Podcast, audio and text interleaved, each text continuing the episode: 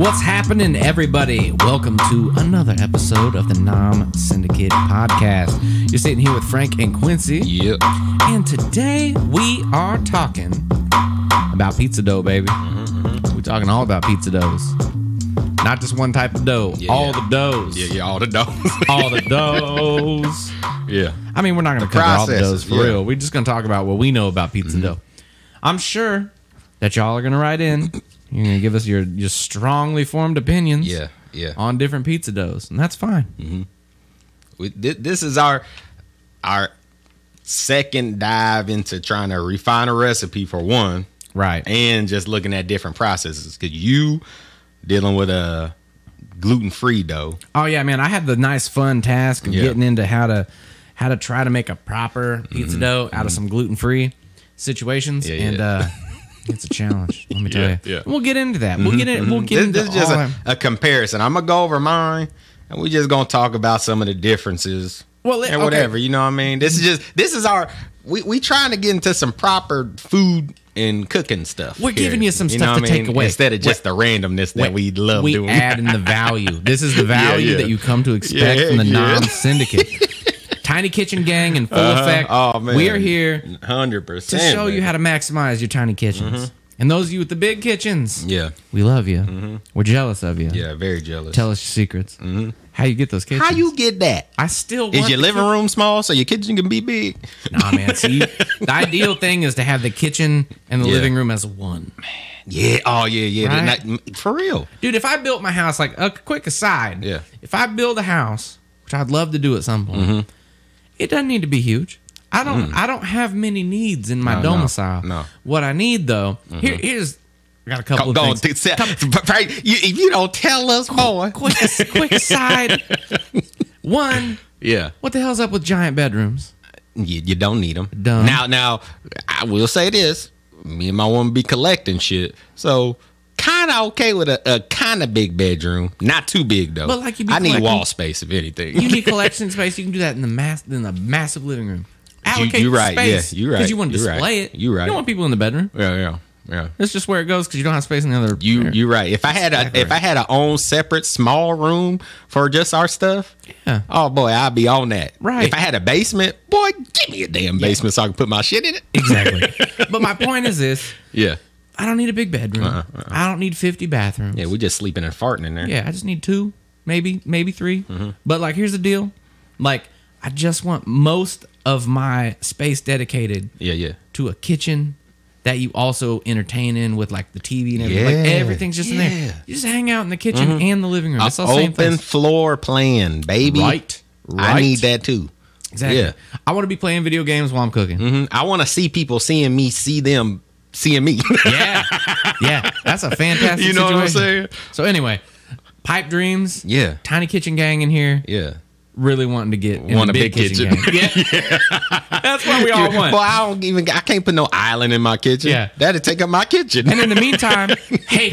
Yeah, just hating. Oh, man, that's so whack. Boy, I wish I had a big kitchen. Yeah, you know what I'm saying? We got a lot of, like us, we got a lot of cabinet space, but we ain't got no counter space. Yeah, you know why? Saying? It's because they try to maximize the amount of shit you can put in that tiny kitchen like you're actually going to use it all in that tiny kitchen. Like, I got a microwave, but now I ain't got no room for a toaster.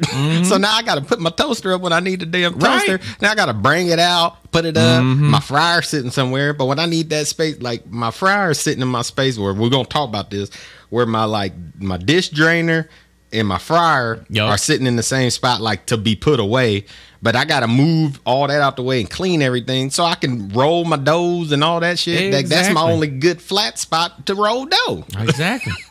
All right. Yeah. So let's now that there's already been a minimum of a promise, at least three asides in every episode. That's how it goes. Oh, we gonna get more than that. Yeah, it happens. So let's talk a little bit about pizza dough before we even get into the nuances of what we want to do and how we want to tweak it out. Let's define what we're talking about in an ideal pizza dough. Like, what do you think about when you're just thinking like? Because Let's just get this shit out of the way immediately. Deep dish pizza, we're not talking about that shit. No. Because that shit is a very... Deep dish is good, but it's not convenient. No. And you ain't going to eat a lot of it. Deep dish has more in line with a cheesecake than it does with a regular pizza. Yeah, for real. So I get that. Yeah. We're not talking about... pie. Exactly. Like a real pizza pie. Yeah, it's legit pie. Yeah. Like, so... Yeah. Aside, like, we're not going to get deep into deep dish pizza doughs at all, because that's literally like a pie crust. Yeah. That's what we're talking about. Yeah. For pizza doughs, you know, what's your ideal pizza dough? I like it. You're a crusty boy, too. You like a crust. Yeah, son. I like a crust, but it's like how mine be. Well, I can go thinned out, but I just like a good bite of crust, especially with a little char on it, you know what I mean? But it's still fluffy, like where I can press it and it kind of like puffs back up. You got a bounce. Yeah, you know what I'm saying? But it's still, it's got a crispy outside, soft, chewy inside, and then the bottom crust is almost like crackerish. Yeah. You know what I'm saying? It's like very crispy. You could fold it. It's got some chew to it, but almost crackerish. You know what I mean? It's like as thin as I can get it without it being too damn thin. You know what I mean? God, that's what I like in a pizza dough. To me. I know, I ate a bunch of snacks before we did this. I'm hungry right now. Yeah, me too. Just talking about pizza. I like the char. I like a very crispy bottom, and I want some burn. I want some burntness on my shit. Yeah. Not burning the whole damn pizza, but the bubbles. Some people don't like when they bubbles burn. Bubbles are my favorite part of pizza. And to me, I like the visual. The visual look of like that crispiness or that burnt bubble, I like that. Yeah, you know what I mean. It just, to me, it's like if it ain't got nothing on it like that, to me it ain't like a classic pizza if it ain't got that. Absolutely. So, man, I saw this. To me, okay, we're already on the number two aside, but it's not really an aside because it's still about pizza. Well, we'll get that aside. Go on. I'm getting the aside. I was on Instagram the other day and somebody posted this picture and they were like, "Would you eat this?" And it was like. Somebody pulled the pizza out of like one of those stone ovens or one of those wood burning pizza ovens, and the whole dude had bubbled up. Like the whole pizza was bubbled. Yeah. Give me that. Yeah. I want that now. I like the bubbles too. Bubbles are great. Yeah, man, I love when my not the classic pizzas, but like if you get to like a Pizza Hut or Domino's, I don't know, some random pizza place, a regular pizza, but in that cheese it has that like crisp on it where you get that. Oh, yeah. It's like your cheese be white, but then you got these brown burnt pieces of cheese. Yep. I'll be peeling them joints. Give me them all day, man. I love them little joints. Little cheese, especially chips. Like if the cheese comes, like if you do like a straight thin crust whole deal, you know what I'm saying? Instead of having that big crust, if you do the thin crust all the way and some of that cheese leak over and it kind of get on the pan or something and it get burnt, boy, I be popping them joints. Those are just straight up cheese crackers, man. They're great. Give me that, baby. They're fantastic. Man, I'm all about it. Yeah. I couldn't be a pizza delivery dude. I'll be picking people. Just eating it. Oh, especially if they get a pepperoni joint. That pepperoni be a little crispy. When you take it, it's like bacon. Oh, those little pepperoni cups. Yeah, you just take a shot of grease. Yeah, with the pepperoni. Oh, give me that all day, man. So you mentioned something that's like kind of crucial. You're talking about like chew, that chew and that pull. That's a very important thing. Like that's what makes it, you know, a definitive pizza is like when you bite and you pull, you get like a little bit of a tear. It tears. It doesn't just break and snap. Yeah, it's just a nice. That's the difference between that gluten free and. Oh, that's the challenge, my man. That is the challenge ultimately. It's like you almost you kind of have with gluten-free stuff. Well, pizza dough, you probably have no choice but to go thin crust on there. You can go thick. So we'll get into that in a minute. What I plan on doing for this outline of this recipe is we'll kind of walk through a traditional, which is kind of yours is kind of like a more traditional approach, which is what most people are going to deal with, and then the best way to kind of explain. The process is different too, because I'm doing this shit in my oven. You know what I mean? But still getting that visual look of a classic pizza. Oh, yeah. You know what I'm saying? And I think that's where that tiny kitchen cooking come into play. You know what I mean? Because you gotta figure shit out. That's the value that we add, though, is because most people listening to this are gonna have that same situation. Yeah, most of us have.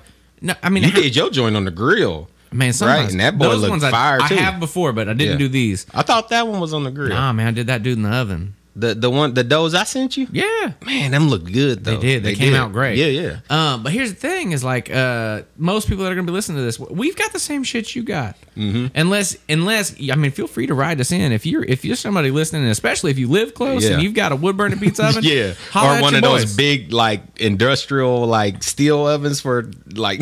That right. be the pizza places for real? Yeah, so here's the deal. Because them joints is fired, the big gas joints. If any of you have a wood-fired pizza oven or an industrial pizza oven and you live close, you message us, we're going to send you our number. Yeah. We're going to call you. We're going to hang out. Oh, heck yeah. That's how it's going. I want that. We will show up with some pizzas. I make some dough today. Yeah. To be there. Yeah, yeah. I feel like I got a good dough process. You know what I'm saying? I'm still messing with it, but I got a good dough process. Yeah. You know Quincy came prepared for this, just so y'all know. He showed up at my workplace. Yeah, yeah. I was roasting coffee. For those of you, that's what I do. I roast coffee.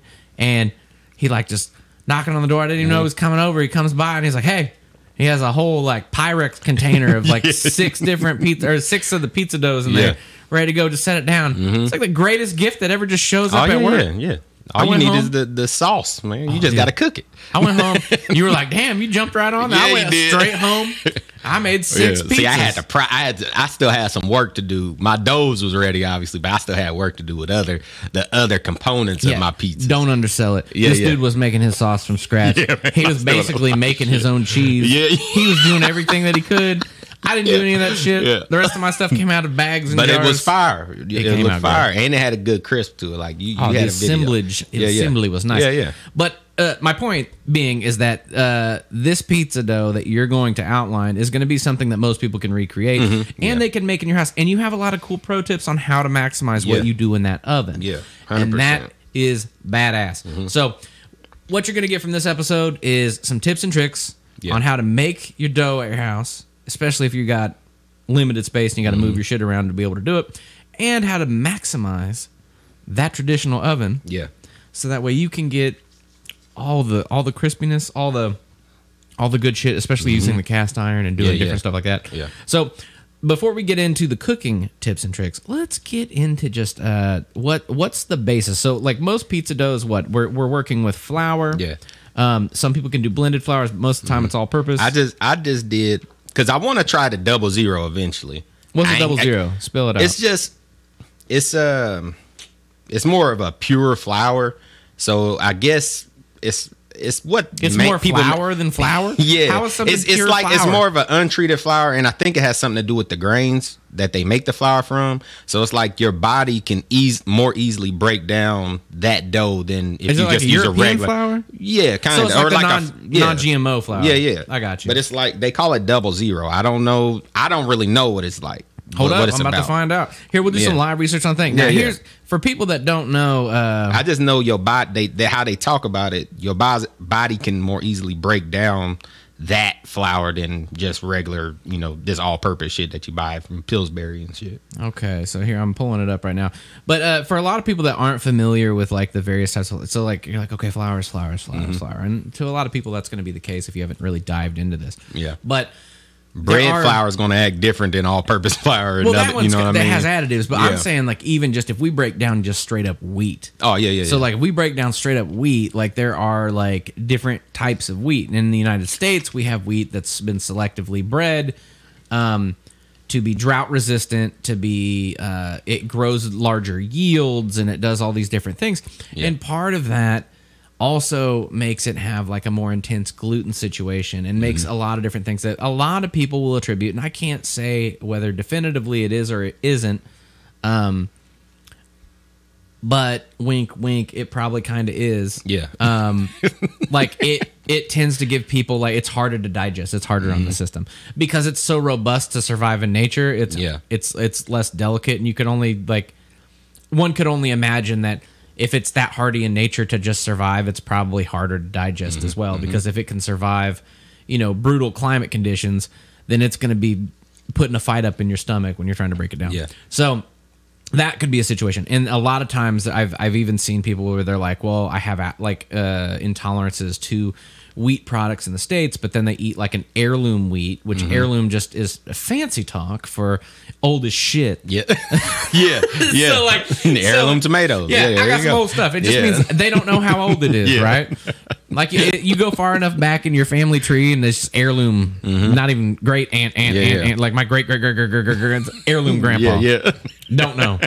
Don't even know how far. Yeah. But yeah, so you got this old ass wheat, and they're using that shit over there. And there's a lot more rules for like how their agricultural practices work, and it tends to be easier on the system. So. Yeah, that could be a thing, but I don't know if that's the case here. I am pulling this up. Let's see. I think it is. Let's see. All flours are definitely not equal, especially when it comes to making pizza. What does 00 mean? In a lot of other countries, wheat flours are categorized based on how much protein they contain. And okay, so this is exactly what I'm talking about. Italian grading system includes a 2, 1, 0, and a 00. Type of flour. Type 2 is the coarsest grind and subsequently has the most germ and bran included. So it's a finer flour. Type 00, one of the most readily available brands in America, is Caputo Type 00. It's considered the gold standard, used by many chefs around the world. Yeah. Designed for temperatures between 450 and 500 degrees. Which is perfect for pizza. It's high in protein. Or it seemed like it would be. So basically, it's pretty much what we were trying to kind of talk about. It's a better flour. Yeah. It's one of them Whole Food flours. Get that at Whole Foods. Yeah, you're gonna go to Trader Joe's at Walmart. You're gonna have to hunt for that. Boy. Yeah. But okay, so you didn't work with that? But for no, I did. I did all-purpose flour. Okay, AP. So I'm gonna just go over what I use for flour. Yeah, AP is the shit you can get. 100 milliliters water. I went grams with all the other stuff. You weigh everything? Yeah, I weighed everything. Okay, here's a pro tip. Yeah. We're breaking this down gotta weigh it. Your volumetric shit is whack. Yeah. Being as a man that works in coffee and has worked in coffee for a long time, like it's all about controlling variables. Yes. And the best thing you can do is use like mass measurements using weights. So you might hear that a lot. Scale. They're not expensive. Get a scale at the crib. You can get like a. I mean, shit. You can get probably like a $10 scale these days. Yeah. Maybe less. Yeah. I don't know. Man, they cheap. Get you a scale. Get a gram scale. Get one that does pound. And preferably, if you're getting one for the kitchen, electric scale. Yeah, an electric scale, and for flexibility, make sure you get one that can go down to like point. Either 0.1 or 0.01 grams. Yeah. But then can also go up to like 10 pounds. Yeah. Because you want to be weighing water and stuff like that. Because I'm like with my dry ingredients, like I'm weighing them all in the same bowl. Right. You know what I'm saying? Or for the most part. You're tearing it out. Yeah. So it's like, yeah, exactly. Yeah, 10 to 15 pound maximum scale if you're going to do that. It'll make your life easier. Then you don't have 20 bowls lined up with bullshit. These tiny kitchens, you got to. For real. We got to maximize that space, man. How you going to wash anything? I got more mixing bowls than I can even put in my kitchen. Man, it's a problem. It's in a stack like this big. Yeah. I can use 2. And I can, one of my cabinets where I put like my biggest mixing bowl, I got to like turn to the side to put it in, but then I'm stacking shit on the inside of it. So it's like a jigsaw trying to get it out. You know what I mean? You're loud as shit when you're trying to get anything out of there. Yeah. We're ambitious cooks with tiny kitchens. Yeah. That's how you know you're part of tiny kitchen. Yeah. All right, but 1,000 milliliters water. 5 grams yeast, 5 grams honey, 1,500 grams of flour, 25 grams of salt, and 50 grams of olive oil. Now, when I start my dough, I got to start that yeast off. Now I get everything ready. Like I mix all my dry ingredients and stuff, well, mainly just the flour and salt together immediately, and just have it set to the side. Yeah. Now for my yeast. I started in just a cup of that water. Wait, hold up. Do you feed that yeast with that honey? Yeah, boy. Yeah. So you got to feed the yeast. Your water can't be too hot. 95 degrees, ideally, if you're measuring. If it gets a little too cold, it's just gonna take longer to rise.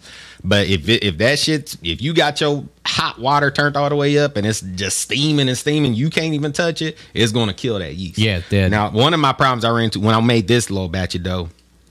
I don't think I went too hot with the water, but something you got to check when you buy these like, prepackaged joints. Oh, yeah, man. So you know what I'm saying? The instant active dry yeast. Sometimes you'll get a bag of dead yeast. That just happens. Like all yeast ain't going to rise. It ain't going to fluff up to like a little beer head. So I always start mine off in just a cup of water. Just a single cup of water with my honey mixed in.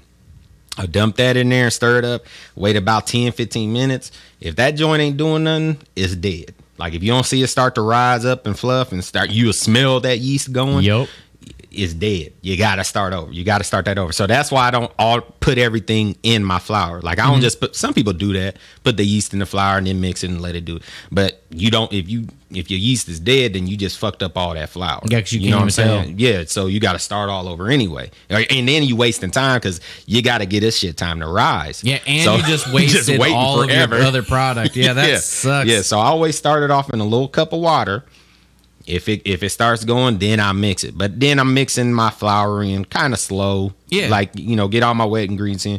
Mix it in kind of slow in a stand mixer and stuff with the dough hook. He's seducing. Get it going. Yeast. Oh, yeah. Yeah, oh, yeah. Mm. Yeah. But this batch, I made it a little, this was a little higher hydration. I wish I could have something that could read the hydration of my dough. I don't got that. And I don't know how what they do, but there's different hydrations of dough, and it does different things. In coffee, we have these moisture meters that are pretty interesting, but I don't know what they use for dough. But if you look up pizza doughs, there's different hydrations. So it was kind of wet dough when I was messing with it. So it's a little more sticky. You got to be kind of quick with it. I like it. You know what I'm saying? Yeah. It had a weight to it because like when you were stretching it out, like if you were trying to get that, because a couple of the ones I did that I got that where I'm working it, I'd get. Like, with gluten development, and you had a great gluten development in it because, man, I was window painting the shit out of that. Yeah, boy. Like, and that means when you pull that dough thin, you can see light through it. And so I was stretching out, but man, boy, that dough was wet because if you held it too long on thing, you'd have a hole. So you just had to get your knuckles out and just kind of pull it apart. Yep. So, I made the dough, and since it's so wet. I took it out for a little bit and kneaded it for a little while and put it back in that pan that I had it mixing in. You popped the poof and well it wasn't even rising yet for that. But I rolled it out for a little bit, then I put it back in the pan, and then I put it back under the dough mixer for a little bit, or the hook for the dough hook for a little bit. Let it roll it around a little bit, took it off and just kept it in that for a little bit and let it rise. See, I didn't see any of this, but when I was playing with that dough, because all I had was the dough without any of this explanation. And I was like, damn, he beat the shit out of this dough. It was a lot. He was beating the shit out of this dough. And it was so sticky, and I'm not the best at handling it yet either. So it's like, let me go the easiest route. It's still getting gluten development. You know what I'm saying? It was there, man. You beat it in. So I let it rise. It had love. I did that the night before. So it rose overnight, and that morning...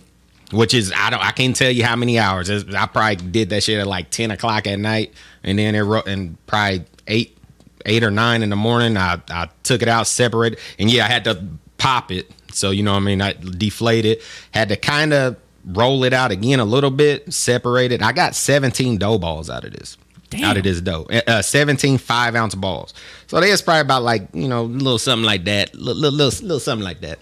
Yeah. So I got 17 dough balls out of that. So I'd separate it. Then I knead that little piece of dough. Then roll it around on the surface of my little my little area. You know what I mean? Let me talk about my little area again. All right. I gotta move my dish drainer and move my deep fryer.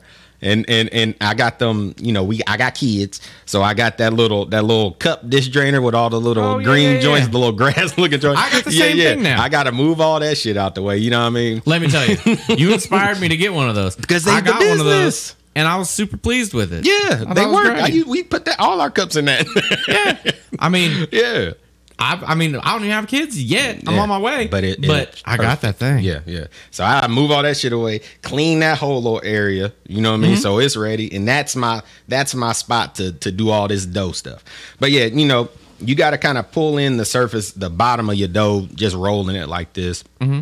And then that just makes a good little ball. I flour the pan, or you know, and that you little put that seam on the bottom. Yeah. Put that little seam on the bottom, and then that's where it's proofing for its second time, because this is like a double proof situation.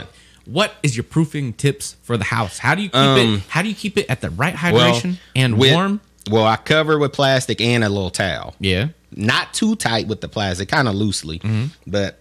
Cover with plastic, then put a little damp cloth over, just a dry towel. Nothing's going to get in. You just don't want air to get to it. Right. Because if that dough starts to dry out over the top, it's going to crack. It's not going to stretch the same. It's going to be done.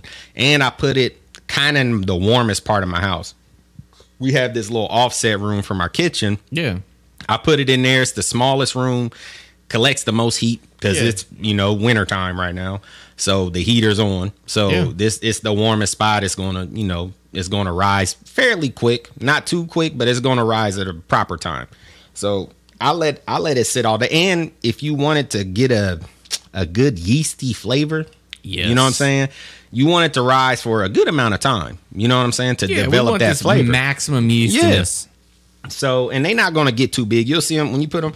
I give them enough space to, I only put 6 per thing to give them enough space to kind of spread out. Because what they're going to do, they're not going to puff up. They're just going to spread out. Yeah, you know what I mean? Yeah, they just kind of lay out, loosen up. Because what it is that, when you beating it to death, that gluten development kind of tightens it all up. Mm-hmm. So when you're proofing it, you're just letting it kind of relax. Yeah. So I give it the ample time to relax and develop good air bubbles and everything. Mm-hmm. So that's what I did for the dough. I think I explained everything. Nah, that's so good. Yeah. So that's set to the side, and that's chilling. You know what I mean? I got 17 dough balls just doing their thing. So we got it worked. Yeah. We got a double proof. Yeah. So now you wanna get all your additives ready for it. Whatever you want to put on this pizza. This is when you getting that ready, because you need to let your dough sit for some hours. Like I did, like I said, I separated those in the morning. I didn't cook them till 6 or 7 at night. It was late when I started cooking those. In a traditional pizza place too, like your dough game is done. You have a crew come in at night, or you have your closing shift the night before. Mm-hmm. Rock a bunch of dough, and then they sit in the proofer overnight. So when you come in, it's game time. So but that's not to say that's the only way to do it. There's quick dough recipes. Mm-hmm. And that's kind of when we get to when I break down how we did dough. Yeah. We can get it. I mean, we can get to toppings later. Let's are you ready to get to toppings now? I mean, if you want to talk about your dough, throw it in there. Let's while we're on it, instead of having to go back. Oh yeah. So this is gonna be a long episode. It's fine. No, it's fine. Yeah, we chilling. Everything's good. We talking about pizza dough. Yeah. Could there be anything more exciting than pizza dough? Get it going. Nah, son. This is what's up. Okay. So the pour me a drink while we talk. I know, right? The situation was getting. I got coffee, man. I'm good to go. I'm jacked over here. Speaking of, this episode is brought to you by this delicious-ass coffee I'm drinking. Yeah. But feel free to go to thecafeinery.com and order it all. Oh, yeah. I killed mine. I wish I would have poured me some more. Bro, I have to go down and get you some before the next episode. Okay, so the recipe that we got, I was kind of looking around because, man, here's the deal. In the gluten-free world, it's kind of whack. You get kind of stuck with everybody's got a gluten-free option. They all suck. Mm-hmm. Really, like it's really just like a compromise. Like carry it. Like when you was doing yours, it had me looking up other recipes, and they all kind of along the same line. They all weird, the same. Yeah. But I'm not even talking about recipes. Recipes at least make them kind of decent. I'm talking about like if your options, you're calling out for pizza, or you're going. It's all basically the same. Like if you get a pre-cooked dough, it's terrible. Like you go to Domino's, it's not that great. You go to every pizza chain like now is at least sympathetic enough that they carry it. They're like, we got chicken skin pizza. Yeah. But they like begrudgingly carry it. Yeah. They're like, we've got it. Yeah. It's been sitting for a long time, but we have it. It's freezer burnt and it's gross. Yeah. That's the kind of shit that you're going to do. So, after having a lot of disappointment with that, we decided that, maybe let's just start dialing in our own pizza dough. So that way, Lauren my wife can get a more proper pizza. So I started looking around, and here's the third aside. I hope you guys are ready. Little bit of hate. Man, we chilling. Let's talk about recipe blogs. Yeah, do it. Guys, here's the thing. When I'm looking on your website, and I'm looking for a recipe, and you're telling me about it, I don't need 5 pages of your story before you give me the ingredient list. Just give me the ingredients. So whack. Yeah. I got... So the recipe that we started using, I shit you not, man. I mean, I'm going to dick around real quick. So here's the deal. Like, when I go to this site, it's great, but, like, it starts off, it's like, oh, hey, this 10-minute prep time. Yeah. 30-minute cooking. Look how far you have to go through this page to get down. And then, hold on, I got a pop-up I got to get through. Then I'm still going. And then it goes through comments. And at the very, very bottom is the ingredients. Yeah. And so I was like, here's the thing. People are going to try your recipes first. Mm-hmm. And then after that, if your recipe doesn't suck, they're going to probably want to know more. Yeah. And then they might want to know about you. But they're not caring immediately. So that's not the situation. I don't want people to care about me. I want people to know I cook good. Right. But you know, too many people have watched that like Food Network star thing where it's like we need you to just tell us about your childhood. Yeah. No, man. Tell us about this, how this ties in to I mean, like, that's fine if they're, you know, you're listening to something or you're watching something and you want to kind of incorporate that along the way. Yeah. But if you're searching for a recipe, you're not searching for a huge waste of time. So, this ain't America's Got Talent. I don't care about your backstory. Exactly. I'm trying to cook something right now. So anyway, that was my begrudging just annoyance with this particular recipe. Other than you hating them because their backstory, why wasn't the recipe good? It was all right. That's the thing. It's okay. Yeah.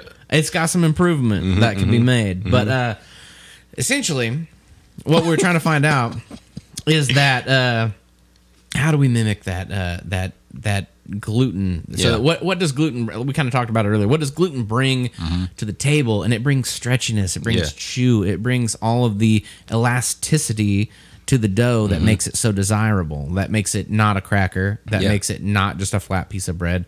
It gives it a pull, and that's what we're ideally looking for. So how do we recreate that without having gluten?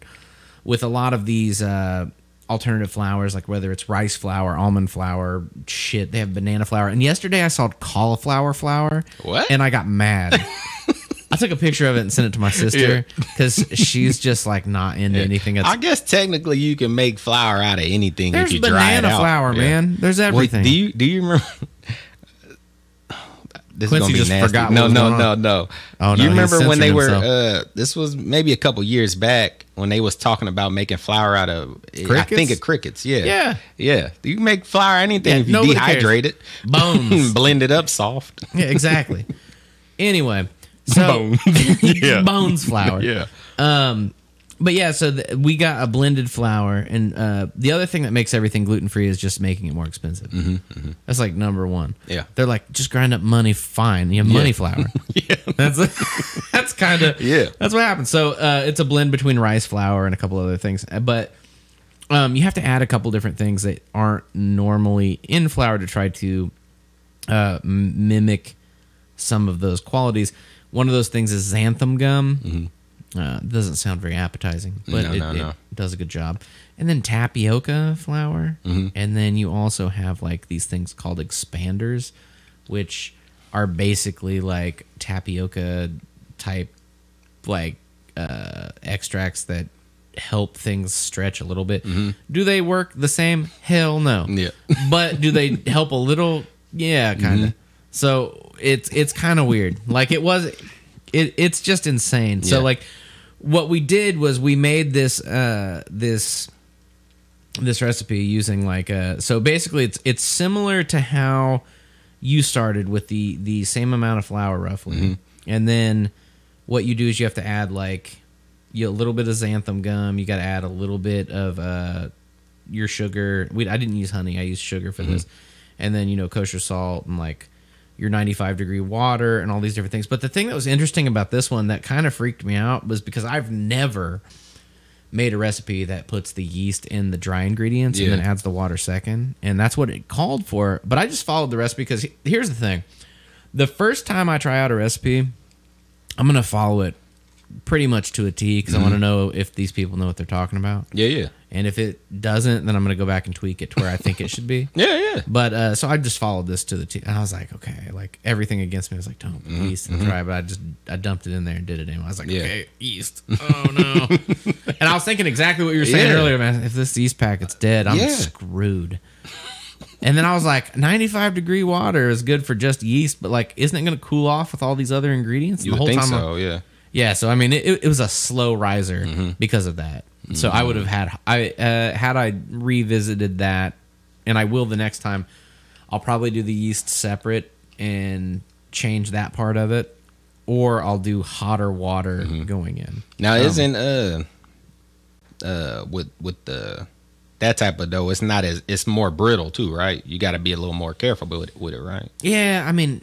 Well, not brittle, but it's like it ain't as pliable. So when you like rolling it out or stretching it out how you need, you kind of be Yeah, you want to know what's really weird? Okay, so like you know how like when you put traditional pizza dough in like on the hook and you're beating it up, it'll ball. Yeah, it balls, and then you have to go past that to where it looks kind of like a whipped, like dough, like it'll kind of like be falling apart. Yeah, yeah. And that's what they want you to stop at.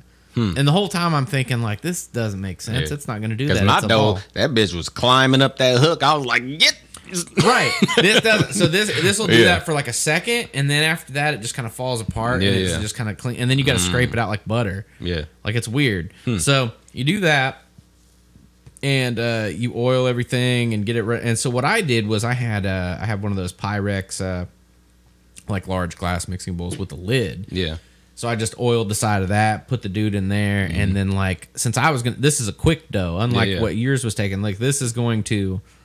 I was going to make this in the next 30 minutes. So I was preheating the oven. And yet, like those people, you sit these to proof and rise. That dough don't really rise like that. You know it doubles in size, but that's about it.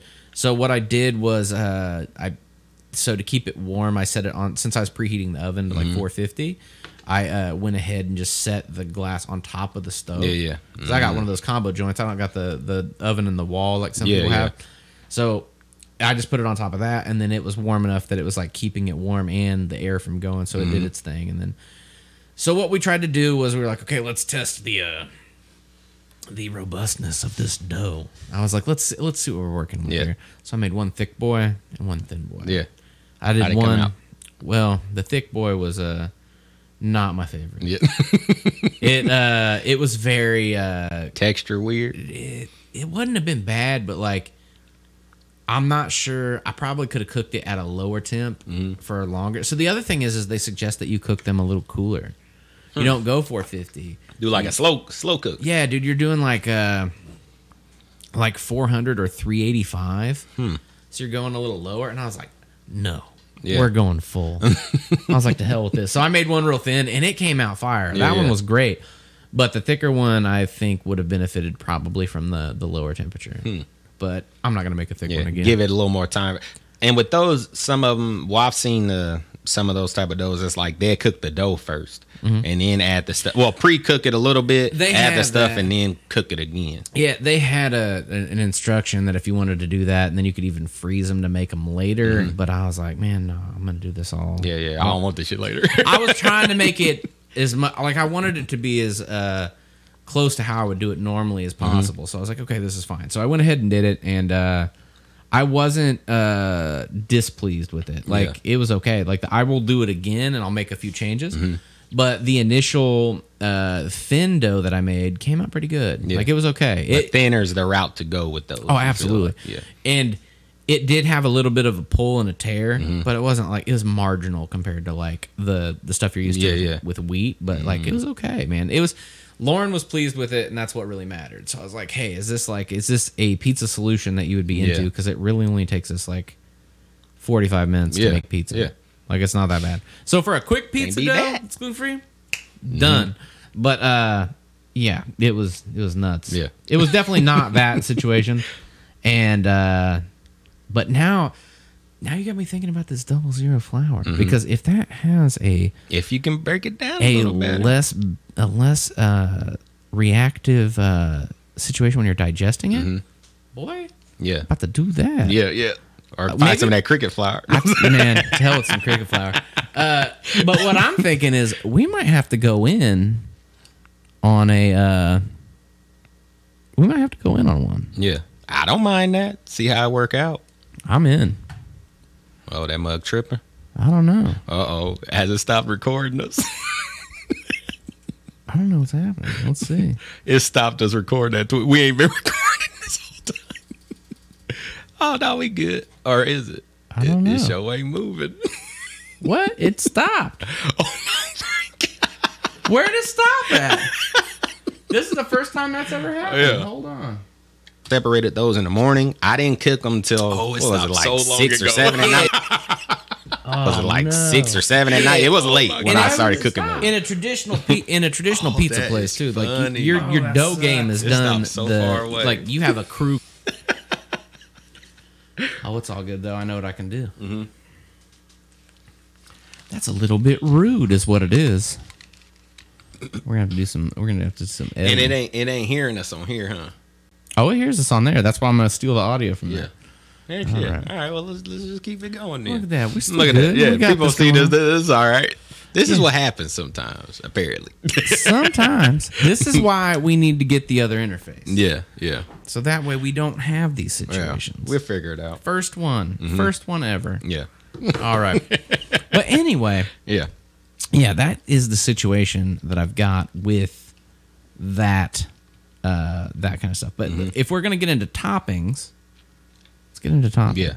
Now, I wanted to go for a more traditional style pizza because really it was only mainly me, my wife, and my oldest going to be eating these pizzas. My youngest ones, they wanted some, but they mess around, ate some hot dogs and stuff. They don't want none of this. Okay. You know what I mean? This stuff's special. They don't like special things. They eat trash. They're children. They want hot dogs. They want hot dogs and bologna. No, not nothing. They don't want the pizza at all. I mean, they like pizza, but they like Pizza Hut and pizza. They don't want like a margarita pizza. Well, I really I need to ask a question then, because I know you made 6 pizzas. Yeah, I told you I ate all of them. My wife ate a little bit. Like my daughter had my oldest daughter had 2 slices, man. My woman was getting like a little bit because I was making her taste stuff. You know what I mean? I ate all of those, dude, pretty much. I ate 4 of them. Yeah. Because they were small enough. Dude, I was on the couch. So good. I was uncomfortable. Man, I was very comfortable. I was like, I could eat something right now. Like, dude, after I was done.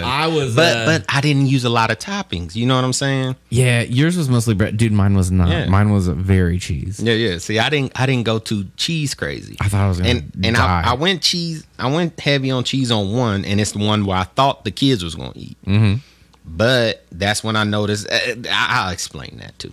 Okay. But let me get into it. Because while my dough and stuff was rising, all right, I wanted to get my stuff ready. So I was wanting a garlic confit for one of them, which takes 3 hours.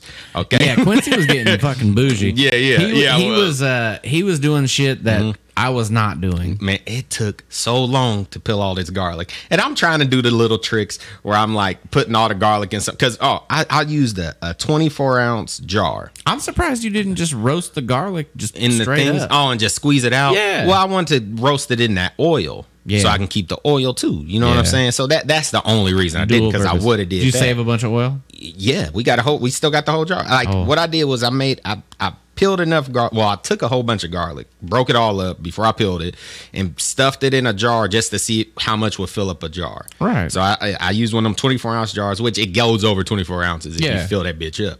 So I filled it up with all the garlic, dumped it all back out, and started peeling all this damn garlic. Right.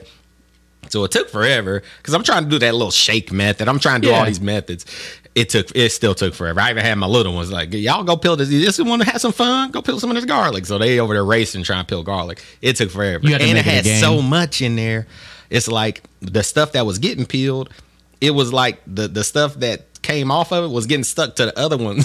You know what I'm saying? Because I'm shaking it to death, so a little bit of oil coming out, so shit is just sticking back to other pieces. Man, I think you can make glue out of garlic. Yeah. That stuff is everywhere. Yeah, and it does get sticky a little bit. It stays there. Like when you peel enough of it, do you do those like restaurant tricks where they take the bowl and shake the shit? That's what I was trying to do. Like I had some Tupperware stuff. I was like, that's not good enough. I ended up using another jar I was like, maybe I need something harder. You know what I mean? So I had a jar shaking the hell out of it. It took forever, but I ended up getting it. Okay. Right? So the process was, had my oven preheated for 200 degrees. So I was able to get enough to put fill up that jar. I put that in a saucepan, like kind of a big saucepan that I could put in the oven. Right. Poured enough oil to kind of cover the garlic, set that in there, and just let that cook for 3 hours. So it had a nice slow cook process. Melt great. Yeah. So while that was cooking, I went and did my sauce. My sauce, I let it cook for 3 hours as well. While that was cooking, so basically I was cooking tomato sauce down for a grip. You know what I'm saying? You were. Oh, yeah, look, you know, I brought a little spoon. You can taste that. Boy. You know what I'm saying? I brought that's a little bit of that garlic in the oil that it was cooked in. And another thing. This just transformed how it smells in here, by the way. And so what temperature did you cook this at? It was 200 degrees. and slow cooked for 3 hours. Now, the thing with that, they told us it's butter, baby. It's butter. Oh. But people was like, put it in the fridge and it can last like a couple months or something like that. Listen, man, you put this shit in the fridge, it gets hard. Like the oil, yes, it's olive oil and it's good olive oil. How long does it last at room temp? Hell if I know, but we've been tearing it up. Like, that's just a little bit of it. But it's like, yeah, it smells like heaven. Hold on. Like heaven. Yeah. Oh. But we, like, like 2 days later, the next day was still, like, I could move it around. It wasn't all solid. The next couple of days, that mug went straight solid because the oil just solidified around it. And I was like, man, take that shit out the fridge. Like, that ain't convenient. You know what I'm saying? But, yeah. Yeah, man. It's delicioso. You're just making like garlic bread out of everything. Oh, everything. Everything. You just smear that like butter. You put that dude on a store-bought tortilla. So I was wanting that for my pizzas. You know what I'm saying? And then while that's was cooking, fire. I did my 3 hour joint for the sauce. While that was cooking, I was cooking my sauce. I bought these are the tomatoes I use. Yep. These San Marzano joints. Yep. Just the peel joints. You know, you just put them in there, just kind of bust them up with your hand. I used 2 cans of that. I cut up some fresh basil. I added that kind of towards the end. Hood kitchen style? You just all gross with it? Yeah. Well, I did. Just busting it up. I mean, my hands is clean. But that's why I clip my nails, too. Clip your nails when you messing with pizza dough.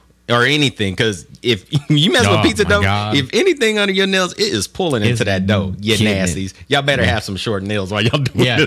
It's going to look like choice to the nub. You know when they make those slimes and they do the detailing of people's cars? Yeah, it's like that. It just pull out everything. Do not do that. It's gross. You know what I'm saying? Your fingernails is gross. You know what I'm saying? Knock it off. Use the tomatoes, cut up some more garlic, put that in there. I added not a lot of water, but pretty much like I rinsed out the can, and what I poured that into the stuff. Remnants. So I wanted to cook that down because moisture will make it. How thin I make my pizzas, moisture will make it stick to the pan. Mm-hmm. You don't want that. Same with that was the thing I was talking about when I added all the cheese. You already got a wet ass dough. You're not trying to have extra wetness. Exactly. So that's another thing when I was adding all that cheese to my kids' pizza, I use like a high moisture mozzarella. Mm-hmm. You know what I'm saying? So if I had it added too much liquid was coming out of it and was making that pizza stick. And then it'll burn them. You don't want that. So I cooked that joint down for about 3 hours. Probably like the last hour, I put in my basil. I kind of just broke it up. I didn't chop it up. I just kind of broke it, kind of ripped it up, throw it in there. Yeah. And the reason for that, a lot of times, if you overcook and I just let that simmer too. Like I let it come to a boil at first, and then I just turned the heat down, let it simmer for a long time, because you want that to cook down as much as you can. So it dropped double. You fennel in that boy at all? Huh? You use fennel in your sauce at all? Okay, just straight. I'm gonna let you taste it. Okay. It's just tomatoes, garlic, and basil, and a little salt. You know what I'm saying? But if you overcook your aromatics, that flavor will start to cook out. Yeah. So, you know, to a certain point, about an hour and a certain temp, now I think with the temp I was cooking that at, it ain't going to cook out as fast. But just to be careful, I just added it the last hour because it still bring out all that flavor. I do the same thing. Like, so like I'll add it in stages. Like I'll add like a mass and then the finishing. Yeah, yeah. I do that a lot. So he gonna taste some of that. Now it was cold. I don't know if that makes a difference, but there's the sauce. Here's the deal. I love these tomatoes. Mm-hmm. I've had places I love margarita pizzas. Those things are great. That's my favorite. But my problem with margarita pizzas is some people really fuck up the tomato element. Mm-hmm. I like a thinly sliced, like thin as shit. Yeah. Like when they put the whole tomato pieces on it. Mm-hmm. I like that. Yeah, that's why I bust mine. I wish I had one of those little drip or them little blenders that you can put in the pot. I don't got one of them. Oh, the immersion blenders? Yeah. So I wish I had one. I ended up using a potato masher and kind of mashing it with that. You know what I'm saying? So it wouldn't get big pieces in there because you don't want big fat chunks. But I'm not even talking about. So I'm not even talking about. Here's the other stuff. I was going to use the same. Oh, whatever. Fine. I don't care. But here's the thing about. I'm not even talking about it in the sauce. If it's in the sauce and it's a little chunky, I don't mind that. I'm talking about like. when you get a margarita pizza somewhere and they straight up just put like whole tomatoes on it at the end, that pisses me off. Yeah, I don't like that either. It's weird. I have this weird thing, man. I love tomatoes. Mm-hmm. I do not like tomatoes that are put on a pizza. Yeah. And then they just get... they do the antithetical... Like, they're the antithetical to the whole situation. You want crispiness. You want all this stuff. If you put a big-ass piece of tomato on a pizza... Yeah. And you put it in there, it's just going to get soggy. That liquid's going to come out and spill over everything. It's just gross. Yeah. It's a sad representation. And a lot of times, they're not even tomatoes that's in season, so they don't even taste like tomatoes. No, man. Here's the thing. Like... it tastes like you just eating water. I'm a mention... places that have fire pizza, but there's certain things I don't like. Mm-hmm. Like, I can't remember I can't even name drop because it's one of two places, and I can't remember specifically. But what they did was they took these whole tomatoes and they just throw them on top. And they cut them in half and they just put them on top. I don't like that. And then they put them in the oven. I was like, "What the hell are you doing?" See, I that's why I make the sauce. I cook it down so it's not. It's still moisture, obviously, but it's not too wet. Right. But I don't add a lot. But as a sauce, that's fine. Yeah. I'm not even worried about the sauce. I'm just talking about as a topping. It's a dumb idea. Yeah. It's like when you go get a sandwich that has tomato on it, and then they wrap it, and it's too hot, and it's like a steamed nasty tomato. Get out of there. Shit either needs to be cold. Like, I actually wouldn't even be opposed if you made a margarita pizza. You just threw a cold ass tomato on top. Yeah, just cut it up and put it the last second, and then some basil on top of it. That's fine. Pro tip is there's a dude that I follow. I think he was like, I saw him. It might have been Ugly Delicious, but it might have been a whole nother series. Mm-hmm. There's a guy in Brooklyn that makes pizza, and they went to this place, and he was like a margarita purist. Yeah. And he was like hating, like they went to Italy and they went where it's like perfectly made, and they had to tell you the exact way to make it. Yeah. And he was like, nah, I could do this better. Yeah. And so he like went back to the States, and then what he did was he actually like blended up all of the basil into like this like sort of like paste sauce, so it'd be evenly distributed throughout the pizza, so you don't just get like a bite with a basil leaf. You'd get like it even in every bite. And I was like, that's genius. I feel that, but I kind of, unless I guess if it's a fresh, is good. That was super fresh. He just did like, he just like real quickly at the end, he just took fresh basil, olive oil, and then shredded it up. Yeah. And then he could drizzle it all over the pizza. So it was like in every bite instead of just like one. That's how people do those focaccias. They do like a blended basil joint and kind of put it over a focaccia like that, so you can get it. Dude, everybody watching this video is gonna see me stretching because my back is cramped up. I'm like, keep being like, all right, let's taste this. I cooked that down, you know what I'm saying, for a good amount of time, and try not to make the flavor too crazy, but it's good for the margarita pizza. Now, that's not a sauce that's good for every style of pizza. No, because it's really bright. Yeah, so for the type of pizza I'm making, that's a good sauce. You know what I'm saying? I'm about to make a little pizza with this. If you leave it, I'm doing the whole shit later. So this is too. This is yours too. Oh my God, he came with goodies, boys. Yeah. Now I got garlic and I got sauce. Yeah. So I did those, and you know I had mozzarella, so I grind, which was hard. I tried to grate up this soft ass moist mozzarella, which didn't take forever, but it was messy. How much of your hand is in that bag? It wasn't. It wasn't none. But I was nervous because them things are rough. So I'm like, after a while, it just starts kind of balling up. You know what I mean? But I had like 3 balls of mozzarella that I grated up.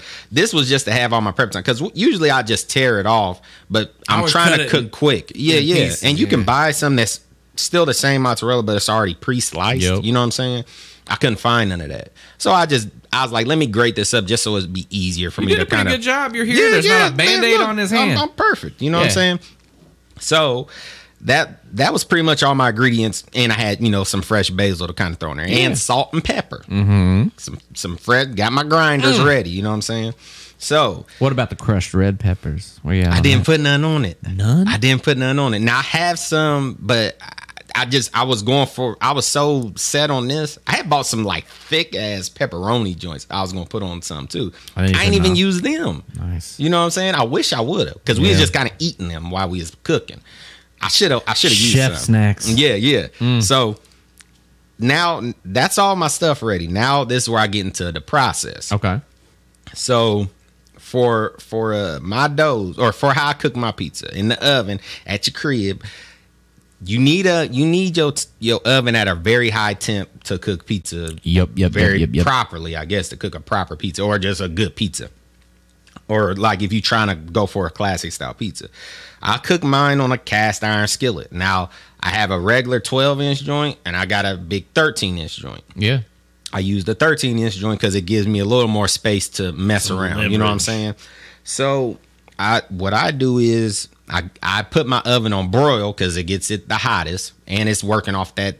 I put it up on high, and I move my grate, which I switched that up at the beginning, or towards the end. I switched up how I did that too. Because at first I used to keep it kind of in the middle because that broiler was still hitting it pretty good, but now you're trying to get that bottom heat too. Yeah, but I ended up putting it at the top. I saw that, man. You were right under the broiler. Right under the broiler. So did you stay in broil the whole time? The whole time. Ooh. But I also keep my one of the eyes of my stove on. So, because I prep my pizzas while they're in the cast iron. You know what I'm saying? Like we ain't got like so it's already cooking. Yeah, it's kind of already cooking. So keep the eye of the oven on. You want your cast iron hot, so I keep that in the oven until it's time for me to put my dough on. So whenever I get my dough all rolled out, and when I do my dough, when I take it out, I got flour set to the side. I kind of put it in the flour on each side, put it to the side, and then I do like a dimpling thing, and that's how I get it, start to shape it, like just and it keeps my edges. That's kind of how they do focaccias anyway. Yeah. But I keep the edges. It keeps me from messing with the edges because if I start, I got thick ass hands, so it'll keep me from pressing like flattening my edges because I want that puffy edge. Yeah. You know what I'm saying? So I'll kind of dimple it and kind of spread it, and then I'll kind of do one of these joints like with my fingers in the dough and whatever, and then I'll pick it up and knuckle it. Yeah. So once I get it to the shape I want, I put my cast iron on that eye that's already hot, so my cast iron's already smoking hot anyway. Then I put that joint on the eye. It's staying hot, you know what I mean? You want to stay hot. Then I lay my stuff on. Then I'm trying to, this is time, you know what I'm saying? So now I'm trying to hurry up and sauce everything. Not too much sauce, obviously, but trying to sauce it. Put my little cheese on there with the garlic. I kind of put on, since it's already starting to cook. It's not as it's not. What am I trying to say? The dough's not sensitive anymore. You know what I'm saying? So I can put that garlic on there and press it with my spoon and kind of just smear it on there because it's so soft. You know what I'm saying? So I can just smear it in certain spots. You know what I mean? Then I, after I put the little bit of cheese on there, I grated some. I bought a little fresh mozzarella and I kind of grated that a little bit over the top. And then I hit it with some salt and pepper and some of the oil from the garlic stuff. And then I set that in there. And it's probably like, 2 or 3 minutes. I mean, it's quick. But it's starting to, you already see it starting to rise and bubble and everything. It cooks fast, but that's why it's working with that, direct heat. Yeah, shit was looking good. And then you pull it out and you got like a traditional pizza. I saw it, man. And I kind of get a spatula in there and kind of move around, make sure it's not sticking. Because any moisture get on there, it's going to try to make it stick. So, I move it around, but I made some bomb pizzas, man. Dude, I turned the doughs you gave me into some magic, man. Yeah. We did one, so Quincy makes this barbecue sauce, and I made that. I made a sweet onion pizza with that barbecue sauce. Yeah, I bet that was fun. Yeah. It was great. If I wasn't so focused on this, I would have did it. I know you were deep. You were deep into the project. Yeah. But here's the thing. Lauren was like, "This is how good it was," because Lauren was like, "Man, you just putting onions on a pizza." And I was like, "Yeah, I am," and I did, and it came out, and I cut them all up, and like she was like, "I want to try these." I was like, "Okay," so I gave her some of that. She was like, "You're welcome." Yeah. She was like, "Man, this is gonna sound weird, but that onion pizza, I think that might be the best one." I was like, "Right?" I bet it was fire. Yeah. It was great. I did this light ass coating of that barbecue sauce, like real light. Yeah. And then just like I cut the onion super thin and just kind of fanned it out and like this weird design. And then when it cooked, they all caramelized in there. Yeah, I bet they did the magic. It was so good. Yeah, I did. It was great. My pizzas, I did a just straight oil and mozzarella. Well, garlic and mozzarella one. I did a straight sauce and garlic joint. That was it. Just pretty much a tomato pizza. And I was doing just your classic margarita pizza. Yeah, you did. So that was my threes. I was just doing, and I did. Probably that's why I wasn't so full, because most of them were pretty much like, I think the last 2 or 3 I did was just sauce and garlic. Man, they were fire, man. Okay, so fire. If you're not as dedicated as Quincy here to making your pizza sauce from scratch, I got some recommendations for you. Yeah, throw them out. My number one recommendation, if you're not going to make the pizza sauce yourself and you've got a little bit that you want to spend because you're trying to treat yourself, mm-hmm. get the, I don't know if it, how do you pronounce it? Is it Rao's or Rao's? Like R-A-O-S. It's an Italian place. Rao's. It's in New York. Yeah. They make like literally the most bomb pizza sauce and mm-hmm. the most bomb pasta sauce that you can get if you don't have the time, because I've made pasta sauces like from scratch a lot, and this shit's on par. They deliver, but I mean you're talking like $7 to $8 a jar for like a pasta sauce, and then you're also talking like $5 for a smaller thing for a pizza sauce. But it's the shit, and it saved you 8 hours. Yeah. And so, I also think if you're wanting not the classic flavors, or as classic, I'm talking about like a margarita pizza. That's what I'm calling classic. But if you want like a restaurant style, like, or fast food style pizza, like with Pizza Hut or Domino's or one of them type, with these type of sauces, they don't. Because of the sweetness of the sauce, these aren't sweet. So usually, if you taste the sauce of like a Pizza Hut or something, it's kind of sweet. It's sweet. So if you're making a sauce from scratch and you're wanting to have that flavor, you're gonna have to add some sugars to that joint. Mm-hmm. Like I already got some salt in here, not too much, but some sauce. But you're leaning on the sweetness of the tomato. Exactly. You're not trying to go crazy. Yeah, I'm not adding that. Mm-hmm. So if you want some sweetness, or if you want it to taste like that, like a pepperoni pizza you get from somewhere, you got to add some type of sugar to that sauce, or you're not going. You can be like, why does this taste like I'm making a not fresh pizza? Yeah, you know what I'm saying? It's like sugar and an ass load of salt. Like the saltiest sauce is probably like Papa John's. Yeah, you eat that, dude, you're gonna wake up in the middle of the night being like, water. Like, you wake up, you drink a gallon of water. Like you're not making it's like you were drinking the night before. You were done. You're waking up in the middle of the night. You are chugging water. That's what's gonna happen. That's how much salt is in there. It's like they use the equivalent. Like, have you ever watched somebody make sweet tea? And you're like, how the hell do you get all that sugar in that liquid?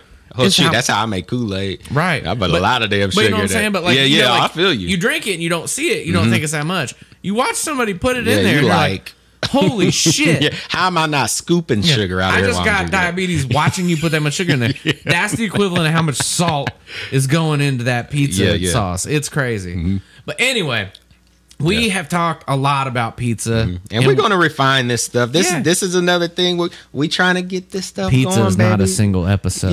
We still got stuff to do.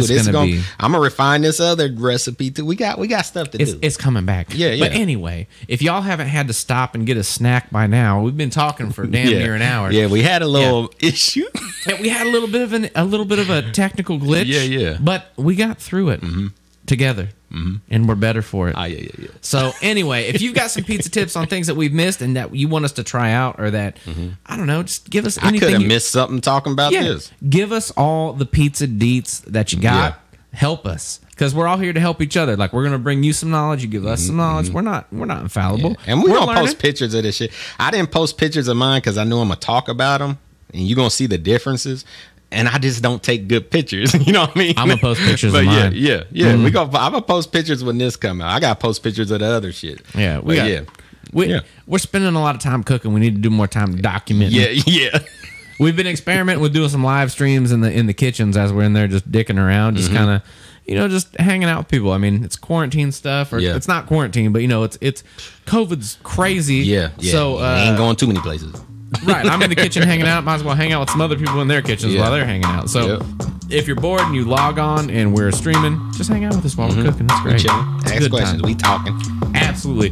But on that note, we are out of this bitch, and we will catch you next time. So until then, peace.